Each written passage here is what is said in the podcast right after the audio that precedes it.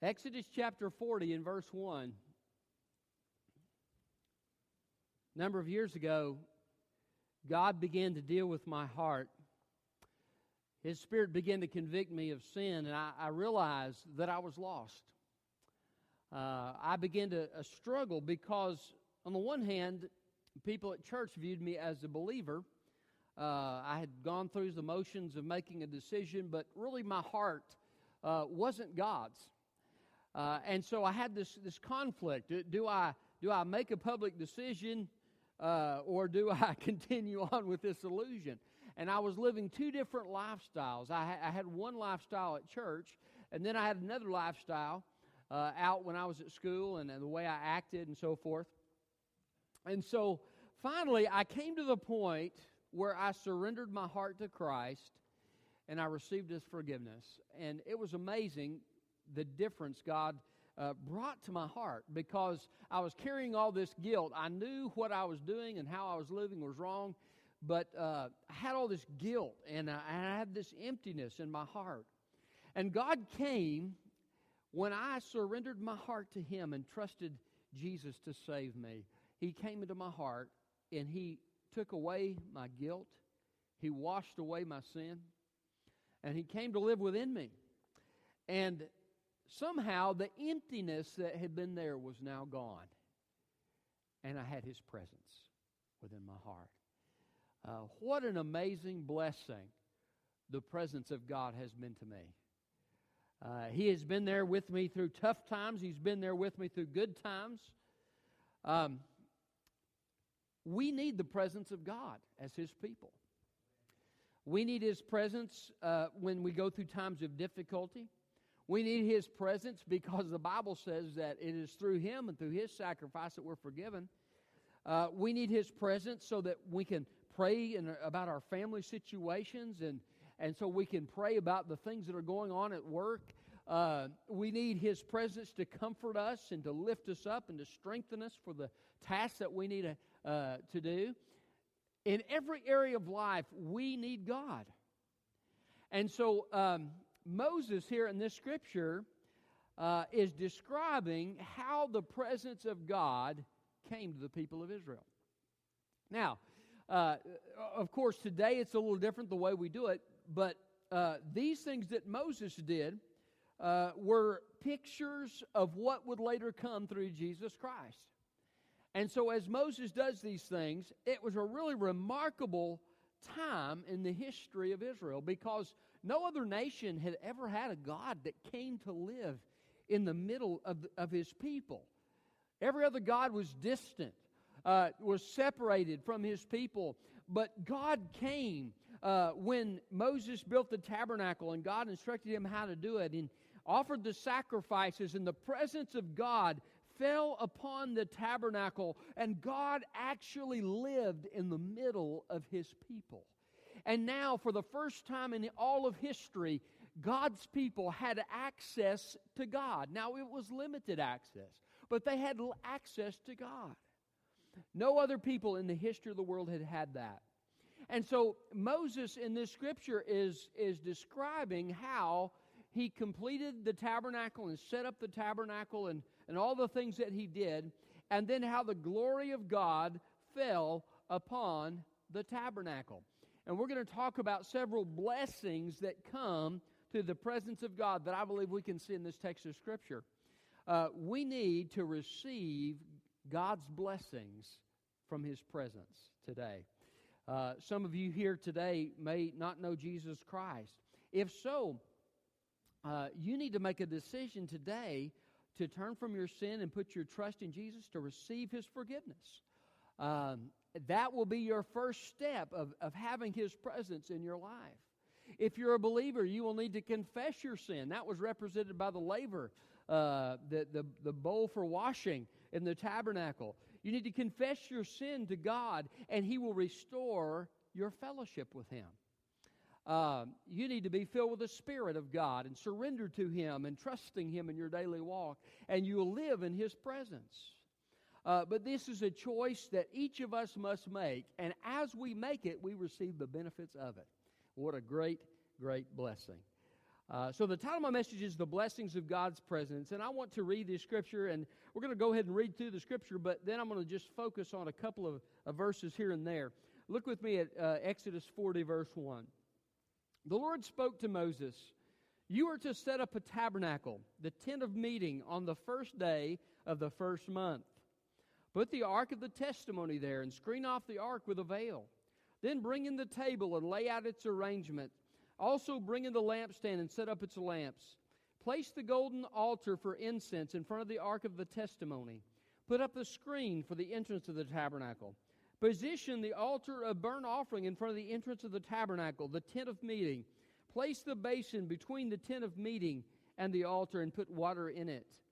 Assemble the surrounding courtyard and hang the screen for the gate of the courtyard. Take the anointing oil and anoint the tabernacle and everything in it consecrated along with all the furnishings so that it will be holy. Anoint the altar of burnt offering and all its utensils. Consecrate the altar so that it will be especially holy. Anoint the basin and the stand and consecrate it. Then bring Aaron and his sons to the entrance of the tent of meeting and wash them with water. Clothe Aaron with the holy garments and anoint him.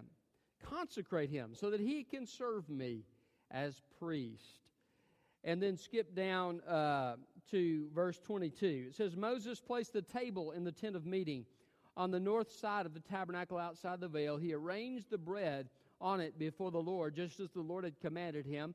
He also put the lampstand in the tent of meeting opposite the table on the south side of the tabernacle and set up the lamps before him, just as the Lord had commanded him.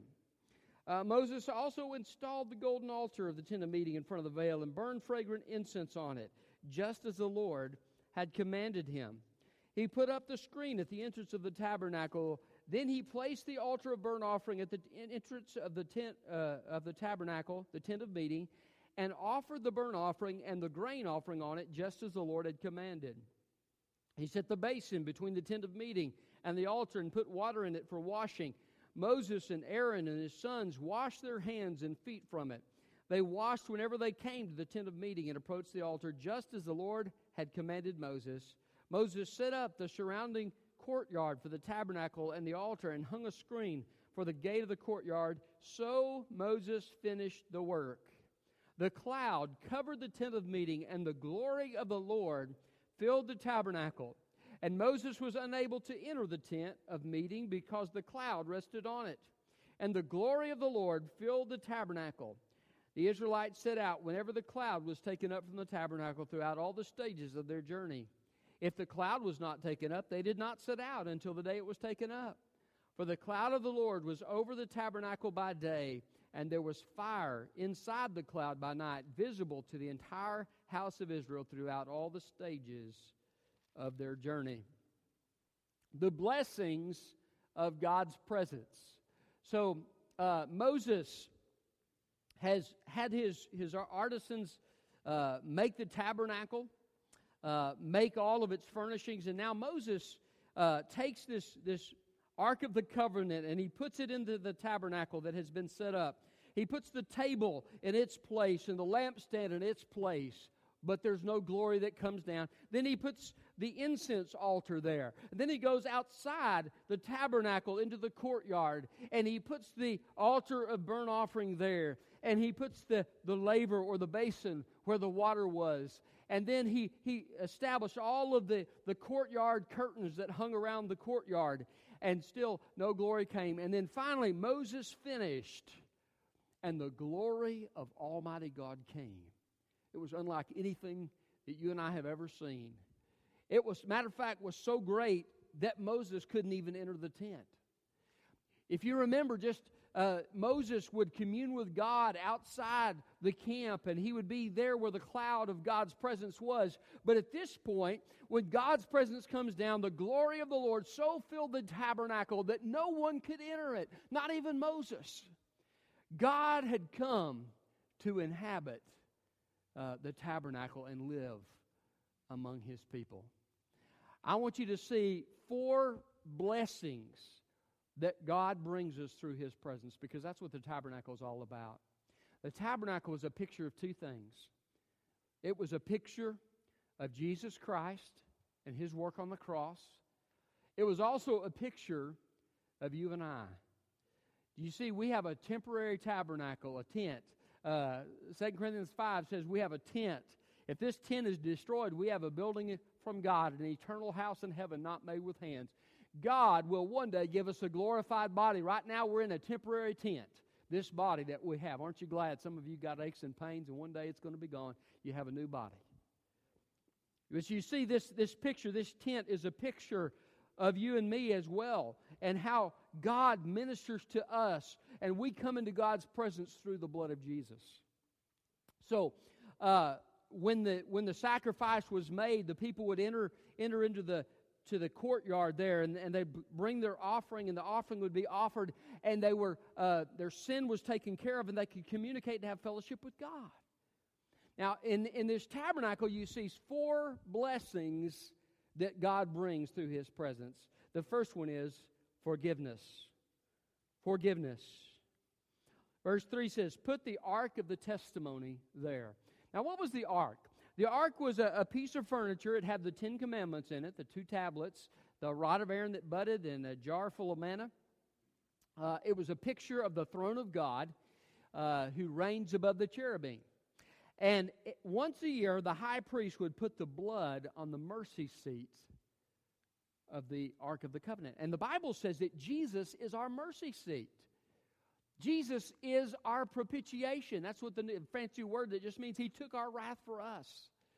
Uh, and the Ark of the Covenant is a picture of that one time for all mankind, for all time, sacrifice that Jesus made on the cross for us as our high priest so that we could be forgiven and have a relationship with God. Uh, the altar of burnt offering was where the sacrifice was offered, and that's talked about in verse 6. And the blood from the, the sin offering that was also offered on the burnt offering, altar of burnt offering, uh, was taken and placed uh, on the Ark of the Covenant. So it's a picture of our forgiveness. The New Testament says this about us when we uh, come to that place because Jesus died for our sin and rose again, the Bible says we can be forgiven. And the Bible says that when we put our trust in Jesus Christ and surrender our heart to Him, the Bible says that uh, God cleanses us from all sin. He takes His divine Brillo pad and rubs it all over our soul and cleanses us so that now we're clean. That's forgiveness. He grants us forgiveness from the penalty that we deserve uh, Adam and Eve ate of the fruit in the garden and were cast out of the garden. And it's a picture of how each and every one of us, when we sin against God, no matter how big or small that sin may seem in our own eyes, it has the same effect. It separates us from God. God is a just God, He's a holy God. And so, only through uh, the satisfaction of God's justice could we ever have a relationship with God. And only through his satisfaction of his wrath and his justice could we be forgiven.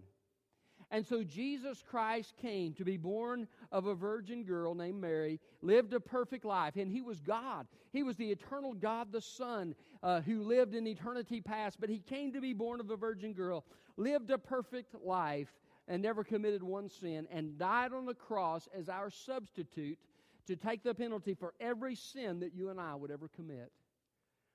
And he said these three words It is finished.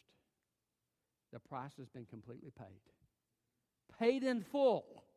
It was actually the word they would write at the bottom of a debt note that had been paid in full. Same word Jesus used. He said, It is finished for all time. Every sin Roger Pugh has ever committed has been placed under my blood. It has been fully paid for. It's been taken care of. God's justice is satisfied. God's wrath is satisfied. It is done forever.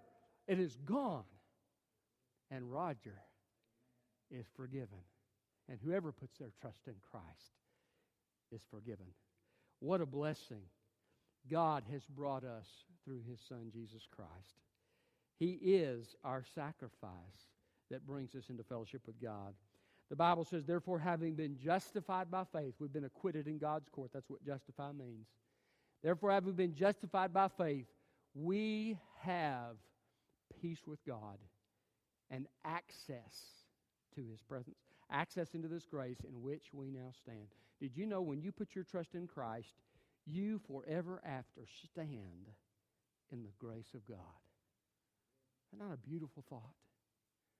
I once was a stranger. I once was God's enemy. I was outside of God's presence. But through the blood of Jesus, I have been reconciled to God. My sin has been forgiven. And now I'm no longer going to hell, I'm going to heaven. I will have a, an eternal home in heaven with Jesus Christ, as will everyone who puts their trust in Christ. So it's a picture of forgiveness. Did you know God's plan has always been to bring forgiveness? Before God ever said, Let there be light, God knew that you and I, and that our ancestors, Adam and Eve, would fail, would sin. He knew that the curse would come in upon this world and that uh, we, would, we would be in a desperate situation, separated from God. God knew that. But he said, I'm going to create them anyway because I love them and I want to have a relationship with them. And I'm going to send my own precious son, and he will go willingly to pay the price for their sin. That's God's heart for you and for me. And that, that heart of, of desiring to make a way of forgiveness for us is shown here uh, in this tabernacle that Moses constructed. It's a picture of what Jesus came to do. And three days later, Jesus rose from the dead, and one day uh, he's coming back. He ascended to heaven. He's coming back. And we'll get all the rewards, not only of forgiveness, but of all the, the joy and the blessings of being a child of God. So that's the first blessing of God's presence. And we need to, we need to thank God for that forgiveness every day. You say, well, I, am not trying to be legalistic, you know preacher, I can't remember that. Some of you who are obsessive compulsive, you say, oh, I got to pray for every day. No, no, just uh, it's it's uh, it's just something that ought to flow out of your heart. Don't get stressed out about it. Just give God praise for what He's done. Let God know that that that you're you're grateful for His great blessing of forgiveness. Then share that message with other people. They need to hear the message of forgiveness. You remember what it was like to be lost? Um, people need to hear about Jesus. They need to know the joy of his presence. Share with other people about Jesus because he's given us a great blessing of forgiveness. That's the first blessing of God's presence, forgiveness. The second blessing is anointing.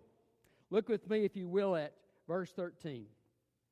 Clothe Aaron with the holy garments, anoint him, and consecrate him so he could serve me as priest. Before the priests could serve in the tabernacle, they had to be anointed. There was a special anointing oil that God told them how to make. Uh, and they were to pour this, this anointing oil over the head of Aaron and the other priests who were to serve in the tabernacle. And that oil was a picture of the Holy Spirit. Uh, priests were anointed with oil, kings were anointed with oil. If you remember David uh, calling Saul the Lord's anointed, uh, they were anointed with oil. It was a picture of the Holy Spirit of God coming upon a person so that they could accomplish a work. Now, this same anointing that we see here in the tabernacle of Aaron and the priests is meant to be a picture of what God's going to do for us. Did you know that God calls Israel in the Old Testament a kingdom of priests? Even though the priests were the only ones that could go into the tabernacle, God said there's another sense in which all of my people are priests. They are called to pray for others who don't know me and minister to others and try to reach them and share the gospel with them. Well, the gospel would have been a little different in those days, but uh, to share the gospel. And so they were they were meant to be ministers. Well, in First Peter, you know what Peter says about the church? You are a kingdom of priests, a holy nation, a peculiar people that you should show forth the praises of him who's called you out of darkness into his marvelous light. We have a priestly job. Jesus, when he left this earth, he was ascending to heaven. He said, uh, Go and make disciples of all nations, baptizing them in the name of the Father and of the Son and the Holy Spirit. And lo, I'm with you always, even until the end of the age. Jesus gave us a commission. He says, Listen, you are to be my priests. You are to pray for others. You are to go and, and reach others with this message of the gospel and try to get people into relationship with me. That's your, your mission, your goal. That's a tall order. Go into all the world. How are we going to do that? Acts chapter 2 tells us. The people were all gathered there. Jesus had told them to go and wait for the power from on high. And the Holy Spirit of God was given at Pentecost. Now, the Holy Spirit came, was active in the Old Testament too, but this was different. Now the Holy Spirit was coming not just upon priests and prophets and special officials of of the kingdom of Israel. Now the Holy Spirit of God was coming upon every single believer who would ever name the name of Christ and put their trust in Him. The Holy Spirit of God came down at Pentecost, and the disciples were transformed. They were different. I mean, you had this group of, I mean, they were uh, fighting, trying to say, well, Lord, you let us sit at your right hand or your left, you know, and they were fighting about that. And, and Peter, well, I, I won't deny you, Lord. And then he goes and denies him. All of them forsake him in the garden. And there's this, this sense of this weakness and this inability in the life of the disciples. But when you get to Pentecost, all that changes. Now, the Holy Spirit of God comes down upon his people in great power. And Peter stands forward and preaches a bold message about redemption through Jesus Christ. And he even says, You guys are the ones who put him to death. How'd you like to be? he, he said, You killed him. That's his message, you know. And the Bible says God just gave him this great boldness. Finally, many people were saved. Over 3,000 came to faith the first day. And uh, the Bible says that Peter and James, or excuse me, Peter and John were arrested. And they were taken before the Sanhedrin, and the Sanhedrin, this whole body of, of Jewish elders who, who govern the nation of Israel, they're standing before them. And, and these elders are saying, You better not preach anymore in his name. Now, this is after they've had a beating. And you know what they say? They stand up in, in all boldness and they say, You determine whether it's right for us to obey you rather than God. But we cannot help but preach this name. And they ended up letting them go. But I'm going to tell you something. When the Spirit of God comes upon your life, He will empower you for service. He will produce in you fruits uh, love, joy, peace, patience, kindness, gentleness, faithfulness, and self control. God will give you a new character uh, of life through the power of His Holy Spirit. He will empower you for service. Um, Moses had a speech impediment. God said, Go, I want you to talk to Pharaoh. Have you ever felt that way in your life? Lord, I just don't, I'm not up to this challenge. I just can't, can't do it. Uh, God supplies the power to do what He has called us to do through His Holy Spirit. God also comforts us through the Holy Spirit. He is our friend. The Bible calls him the paraclete or the comforter, the one who comes alongside us in difficult times and encourages us. That's the blessing of the anointing. It's a blessing of God's presence. So, what should you do in response to this? Well, first of all, if you don't know Christ, uh, t- choose to turn from your sin and receive His forgiveness because uh, then you can have God's presence in your heart and your life, and you can have His empowerment and so forth. If you already know Christ, you've already received Christ, then you need to make a choice to daily be filled with the Spirit. The Bible commands that for Christians. Be ye filled with the Spirit. Ongoing filled. What, so, what do we do? Well, first of all, we need to keep our sins confessed. If you determine to, to sin and you determine to persist in the sin in your life, you quench the Holy Spirit of God in your life, and uh, He's not going to be active. He, he's a gentleman, He won't force Himself on you. Uh, so, so you've got to confess that sin to restore your fellowship with God. And then you need to ask for Him to fill you and to, to, to be in control in your life.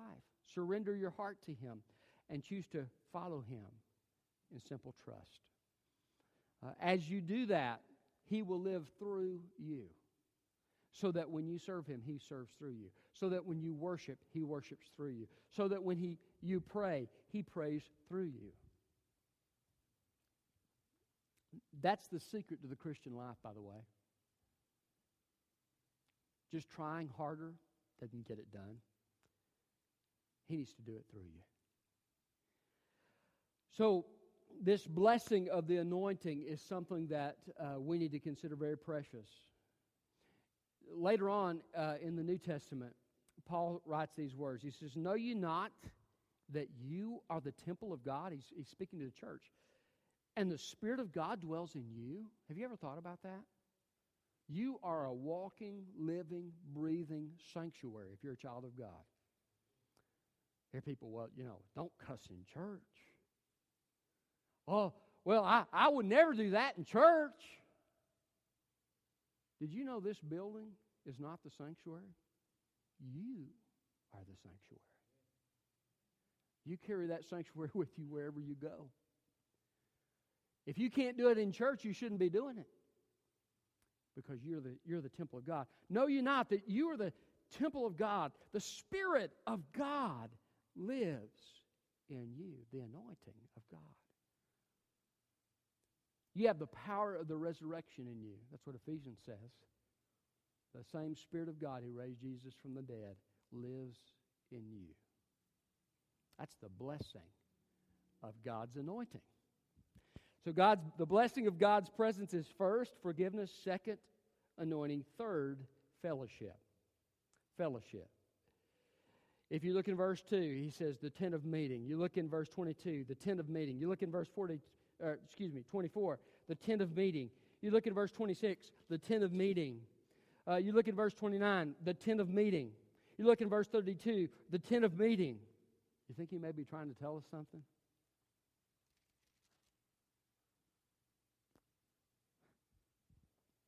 God says, I want you to have fellowship with me. I want you to have a relationship with me. I want us to talk together. That's what prayer is, by the way. You talking to God, and then you being quiet and listening for His direction through His Word or through His Spirit. God says, I want a relationship with you. Now, it was remarkable that God would come and dwell with the Israelites, but you know what happened when Jesus said, It is finished? The veil in the temple that later replaced the tabernacle was ripped in two from top to bottom. Jesus says, Now, because of what I've done, no longer are you having to stay outside the sanctuary you can have direct access to my presence. I don't know if you ever thought about that, but you have the ear of the Almighty. If you're a child of God, you're His child. You, have you ever wished you had some powerful friend in some powerful place that you could call on for a favor? You do. His name is God, the Almighty, Yahweh, Jehovah. God. He is our God. And, and He is in relationship with you and me. Now, we need to take advantage of this relationship. God's given us a very great blessing. Many people sit and their Bible gets dusty. Uh, they, they don't spend time in prayer. They don't come to church. They don't, uh, so many things that, that they don't do to try to pursue that relationship with the Lord. They don't spend time with other believers uh, talking about their spiritual experiences, which is what we do in Sunday school. There's your plug. Why? Because for whatever reason, maybe they're distracted by the things of this life, um, too busy, or at least in their own mind, too busy. Usually we're not too busy to watch our favorite TV program. But they neglect their relationship. What a sad thing. Uh, yes, you're saved, but you're not, you're not receiving the benefit of the relationship that God wants you to have.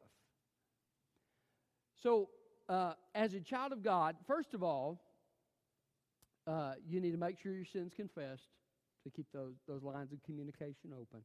And then you need to take that effort day by day as a spiritual discipline. Sometimes I get really blessed when I read the Word of God. Other times it's hard. I'm just going to tell you, it's hard sometimes for me. But you make that choice each and every day to spend that time in God's Word. And, and you know what God says? This is a promise. He says, If you draw near to me, I will draw near to you. God's promise. As you take that step of discipline in your life every single day to try to draw close to the Lord, spend time in prayer, spend time in His Word, God will draw near to you. As you try to keep your sins confessed, as you uh, try to, to avoid evil in your life and try to do the things that God wants you to do, you t- you're drawing near to the Lord. He says He will draw near to you. As you fulfill the things that God asks you to do in your life, uh, and, and you, you walk in obedience, even sometimes when it's a step of faith, you walk in obedience. You're drawing near to God, and He will draw near to you. One of the greatest ways to enter into relationship and fellowship with God is through worship. Uh, the psalm says, Enter into his gates with thanksgiving and into his courts with praise. It was a picture of what they did when they would climb up the hills to Jerusalem and they would enter into his gates and they would actually had songs that they would sing, songs of thanksgiving. And then they would enter into the courts of the temple, uh, praising God. Uh, but it was a picture of how you and I can enter into God's presence. And one of the greatest ways to do that is through thanksgiving and praise. Thanking God for what He's done in your life and praising God for who He is. You enter in to fellowship. Now, if you don't know Christ, there is no relationship yet. Yes, the Holy Spirit of God uh, may work in your life and try to draw you to faith in Jesus. Uh, but there is no relationship like there is when you're a child of God. So you've got to make that choice to turn from your sin and receive that forgiveness by faith in Jesus Christ. Uh, but as you do these things and you seek to draw near to the Lord, He will draw near to you, and you can have this fellowship. And uh, there is there's something about walking with the Lord and being close to Him that just brings joy. Um, have you ever have you ever walked up on a group of people that were just kind of laughing, enjoying themselves, and having a good time? And I, I remember one time I was uh, going to the hospital down in Texas, and I walked into the foyer, and I hear these people laughing and all excited, yeah, you know, and and uh, and found out I was kind of over overhearing and uh, eavesdropping, uh, and uh, I began to listen to them, and they were talking about the Lord and they were just enjoying that fellowship of being with each other as children of God. And, and, they had this joy, and it was just, I thought, man, this is neat. Did you know that's the joy that God desires for you and me? And it goes beyond circumstances. It's not dependent on what happens in your life. Paul and Silas had that joy when they were in the jail. They'd just been beaten. Their backs were like hamburger from being beaten for preaching the gospel and they were in a jail cell and they began to sing and worship God and God came down to that place and busted the jail doors open. I mean, it was an amazing thing. They had the joy of the Lord because they were in relationship with God. They had fellowship with Him. That is a great blessing that God has granted every child of God. Take advantage of it. Draw near to Him, and He will draw near to you. So, the blessing of forgiveness, the blessing of anointing, the blessing of fellowship, and finally, the blessing of leadership. Uh, the cloud covered the tent of meeting, but then the Bible says it would hover over the tent of meeting.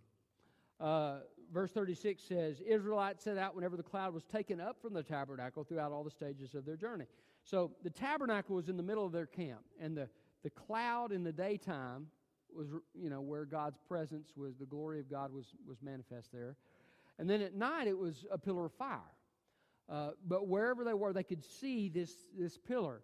And, and from time to time, that pillar would lift up from the tabernacle. And you know what they would do? They'd break camp. Let's get the tabernacle tore down. Let's get all the tents tore down, pack up, let's go. and they followed the cloud wherever the cloud took them. And that cloud, the New Testament tells us, was Jesus Christ. He was there veiled uh, within the cloud. How would you like to have somebody there to tell you what to do in each circumstance of life? Say, this is what you need to do. And that person was completely knowledgeable about everything. Complete knowledge, complete wisdom, perfect in power. That's what God is.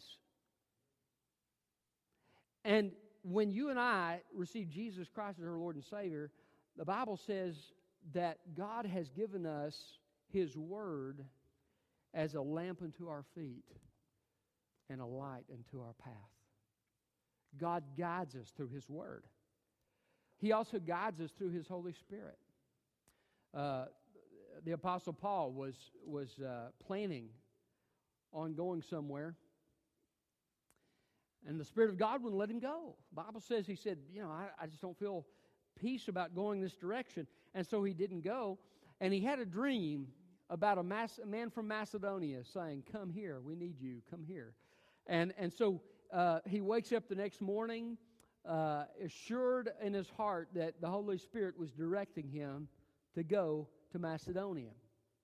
It was, and by the way, it was a special kind of dream. It just wasn't a dream. You know, it's, I've had some pretty bizarre dreams in my day and time, and you, I'm sure you have too. Uh, you don't just follow any dream. But this was a special dream.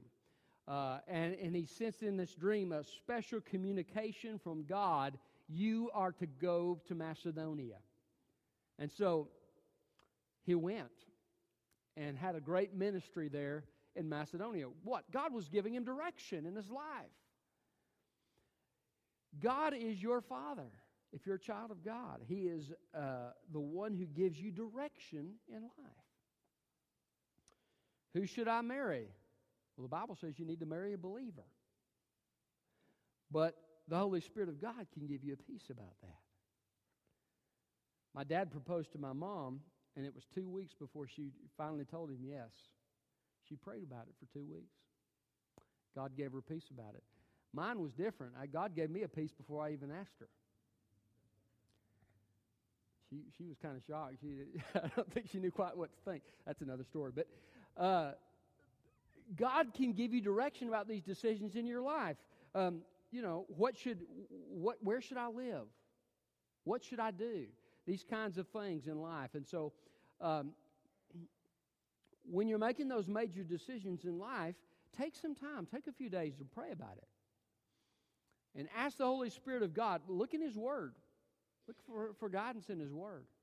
Um, you, can, you can just about Google anything, put the Bible and then put some topic and, uh, or, or part of a scripture verse you think you remember from the Bible. you can Google it and it'll pretty much bring it up. I mean, it's. Uh, but look to the Bible. Uh, also, say, Lord, should I do this? And, and, and ask God to give you a heart that is surrendered to do whatever He tells you to do. Because sometimes we got our minds made up. Have you ever, uh, you ever had somebody come to you to ask for advice, and then they didn't follow it? Does that not make you mad? Uh, they come to advice and they don't don't follow it. Why? Because they already had their mind made up. They, they weren't really interested in hearing what you had to say. They just wanted you to agree with them. They had already made up their minds, right? That's not the way you come to God for direction. You come to God for direction with a heart that is open to do whatever He asks you to do. And then you ask Him to give you a peace about His direction. Um, emotions change from day to day, but if you can pray over several days and consistently have God's peace in your heart about His direction, um, then, then that's, that's a good place to make a decision. So, you've been given a great blessing. There are a lot of people out here don't have a clue where they're going. You, as a, as a child of God, you may not understand why you're in the situation you're in or why you're doing what you're doing, but you can at least know that God has a purpose and God is leading you in your life. What a blessing that is. Did you know God never led them into a situation that wasn't right for them? Sometimes it seemed that way. You know what happened when they first left Egypt? They went right beside the Red Sea and they were, they were boxed in. Three sides there boxed in by water, and then there's the other side, there's the Egyptians coming on with all their chariots. God, what are you doing? Why'd you lead me here? What's this all about? I thought you were leading us to the promised land, Lord. What did God do? The Bible says that the pillar of fire came behind the Israelites and protected them all night long, and a wind from God blew through the Red Sea, and the Israelites walked through on dry ground. God provided a great deliverance for them. Sometimes God's leadership may not make a whole lot of sense. Uh, Johnny, Johnny Hunt uh, said that God called Elijah to go to the brook, and then the brook dried up. Sometimes those things happen in our lives, but guess what? God provided for Elijah there. God sent the ravens, and then he sent him to the widow. You remember that? And God supplied his needs. But God will direct you in your life. So, uh, what a great blessing to know that we have the God who understands everything, who can lead us in life. It's a great blessing of God's presence. What are the blessings of God's presence? His forgiveness, His anointing, His fellowship, and His leadership. Those blessings come to those who have a relationship with Jesus Christ. Jesus Christ died on the cross for your sin and for mine, paid the complete price, rose again the third day, and told anyone who desires to come, whosoever will, may come. He said, he said, if you'll choose to turn from your sin by faith and to put your trust in me to forgive you, I will do it. I'm going to give you an opportunity here in just a moment to make that decision. To say, Lord, I am ready to turn from my sin. I'm going to trust you to do that through me because I don't have the ability to do it myself. But I'm trusting you to do that through me. And I'm choosing to follow you and obey you with my life. And I'm choosing to trust you to forgive me for my sin because of what Jesus did on the cross. Uh, you can pray a brief prayer like that. You actually can pray that anywhere. But Jesus often called people publicly. So I'm going to call you publicly today. I'm just going to ask you here in a moment when we begin to sing just to step down here to the front. I'll be standing here at the front. And you can understand firsthand what it means to have the blessing of forgiveness in your life. Uh, if you already know Jesus Christ, I'm going to encourage you. Are you experiencing the blessing of His anointing, the blessing of His fellowship, the blessing of His leadership? Are you walking in close fellowship with God, or are you away from Him? Are you distant? I'm going to invite you to come to this altar and just tell the Lord in your own words Lord, uh, I confess my sin. I've been ignoring you with my life. I haven't been seeking you, but I'm choosing today to seek you. I'm choosing today to follow you. I'm choosing today, anew and afresh, to make you the first priority of my life. I'm going to draw near to you so that you'll draw near to me. That's your heart. I'm going to give you an opportunity to come. Maybe you need to follow the Lord with a simple step of obedience, like believer's baptism. Uh, maybe you need to, to join this church. God has, has given you the sense that this is where you're supposed to be. You sense that in your spirit, and you, you want to join this church as a believer. Uh, uh, I'm going to invite you to do that. But whatever God is calling you to do, I encourage you to respond with obedience. Draw near to Him, and He'll draw near to you. Let's stand. Father, we thank you so much for the greatness of your grace for the fact, Lord, that you would give us these blessings. It's an amazing thought, an amazing gift, God, that you've given us through Jesus. And I just want to thank you for it and praise you for it.